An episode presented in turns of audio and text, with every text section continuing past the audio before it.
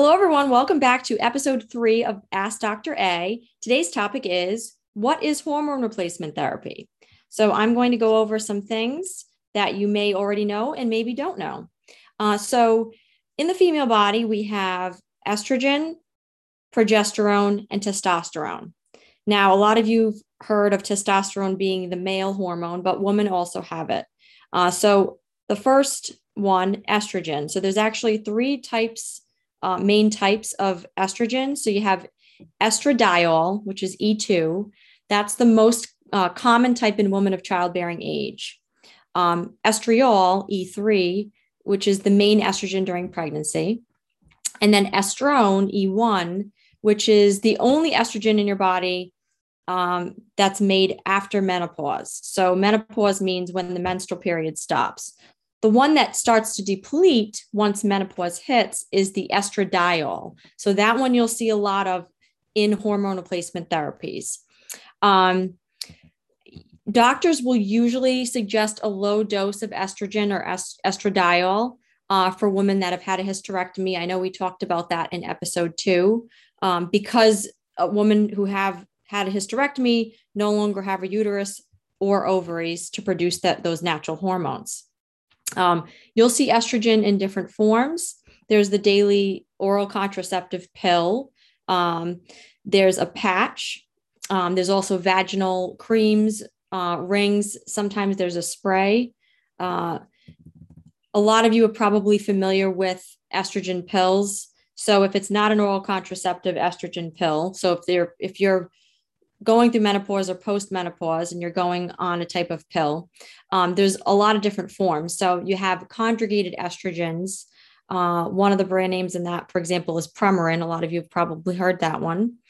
Um, usually they're taken once a day um, and you know that estradiol is that estrogen that the ovary makes before menopause. Um, so that's why it's so important um, the patch, uh, there's an estrogen patch that you might have heard of. Um, and that one is uh, usually worn on the skin above the abdomen. Um, some patches are replaced every few days, some are worn for a week. Uh, some of you might have heard of um, Vivelle-Dot or Climara. Um, there's all different types of brand names. Um, and uh, then there's the topical estrogen. So the creams, gels, sprays, uh, some of you um, might be using that or have heard of that. Uh, a lot of the vaginal creams are pretty popular. Uh, and, you know, I wanted to go over a little bit as far as, you know, some women that are on these vaginal creams.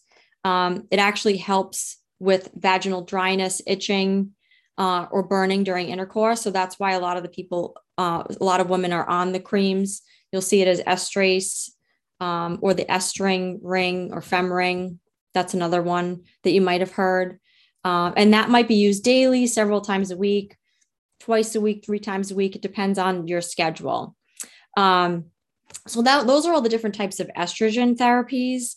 Um, I am a huge fan of compounding hormone replacement therapy because it is custom done for you in your body. And you know the ones that are available in the retail pharmacy um, you're a little more limited with dosing and every every body is different with how you're um, reacting to the hormone. So that's why i really love com- uh, compounded um, hormone replacement therapy. Um, i've done it for years as a compounding pharmacist and counseled many uh, patients on their hormone replacement therapy, um, specifically the females. Uh, and you can get capsules, you can get creams custom done. So there's a lot of different options for you. Definitely something to look into. So, next, progesterone. Um, you might see this alone or in combination therapy. Um, progesterone is a great hormone, also declines with age and uh, while women are going through menopause.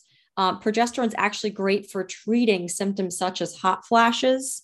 Um, and it actually can lower your risk for cancer of the endometrium, which is the lining of the uterus. If you still have a uterus, if you've had a hysterectomy, you might not have one anymore. Um, so you'll see the oral progesterone, or they're called progestins, which is the synthetic version of progesterone. That can be taken in pill form. Some of you might have heard it as medroxyprogesterone. Um, and it usually goes hand in hand uh, with estrogen therapy. Uh, of course, you want to talk to your doctor about that, but I think progesterone is very important for women, especially age 35 and older. Most women should probably be on progesterone which is why it's also so important to get your levels tested. So that's estrogen and progesterone. Now, women also uh, they make testosterone in their bodies. It's usually lower levels than men, but you know this is an important uh, hormone as well for us, especially for increasing sex drive. Um, helps women put on muscle mass. Also, um, another thing that can happen as your hormone levels decline is weight gain. Um, so I wanted to go over something that's interesting with uh, when women who are younger who are on um, oral contraceptives or just any type of contraceptive therapy with estrogen. Um, there's what is called the sex hormone binding globulin, SHBG. It's the protein that binds testosterone, uh, which basically makes it unavailable for women's physiologic needs. Now, I've been looking at some studies um, that have actually seen that this uh, sex hormone binding globulin protein, the levels have actually increased in women who are on oral contraceptive therapy, which I thought was really interesting. So, what does that mean? That means that the protein level goes up, testosterone level goes down. So, you know that can be uh, actually a cause of low testosterone in younger women. They don't even know. They might have a low sex drive. Um, they might be p- having a hard time losing weight. Uh, and that might actually be due to a low testosterone level. A lot of women who are younger might not be uh, uh, encouraged or might not be asked if they want to have their hormone levels checked. So I think it, at any age it's important, especially if you don't feel that your body's performing at 100% uh, it's very important to ask your doctor about that, especially if you are on oral contraceptives. Um, so that's just something that I thought was interesting about testosterone. Um, and, you know, I wanted to share that with you because I think it's really important. Uh, another thing I wanted to share was uh, some of you may have heard of phytoestrogens um, since we're on, on the topic of hormones. So, phytoestrogens um, are found it's a it's based they're found in plant-based compounds. So they mimic estrogen in the body by binding to estrogen receptors. So if you have a diet high in for example soy which contains those phytoestrogens that might be putting you at risk for your body. So basically your body's being tricked into thinking that it has um, higher estrogen levels and then can increase your risk for cancer. Now, there's research that says it can and can't. It, it, it, I've been looking at two sides of that. Um, and of course, I always say everything in moderation. You know, if if you are vegan or follow a plant based diet, I think that's fantastic. But just be careful with the amount of soy products and phytoestrogens that you are consuming. Um, you know, too much can always be a bad thing.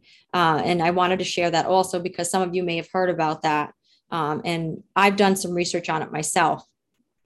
Um, so not to jump back and forth. So we we covered estrogen, progesterone, testosterone. So testosterone is also something that can be compounded, not just estrogen or progesterone. Uh, for men, the uh, it's popular to have the injectables compounded, uh, and uh, some some men do the cream if they prefer the cream um, if they have low testosterone levels, which also declines with age. For women, the doses are a lot lower, so it is harder to dose out in an injectable. And for those of you that don't want to inject yourselves, you can do a cream.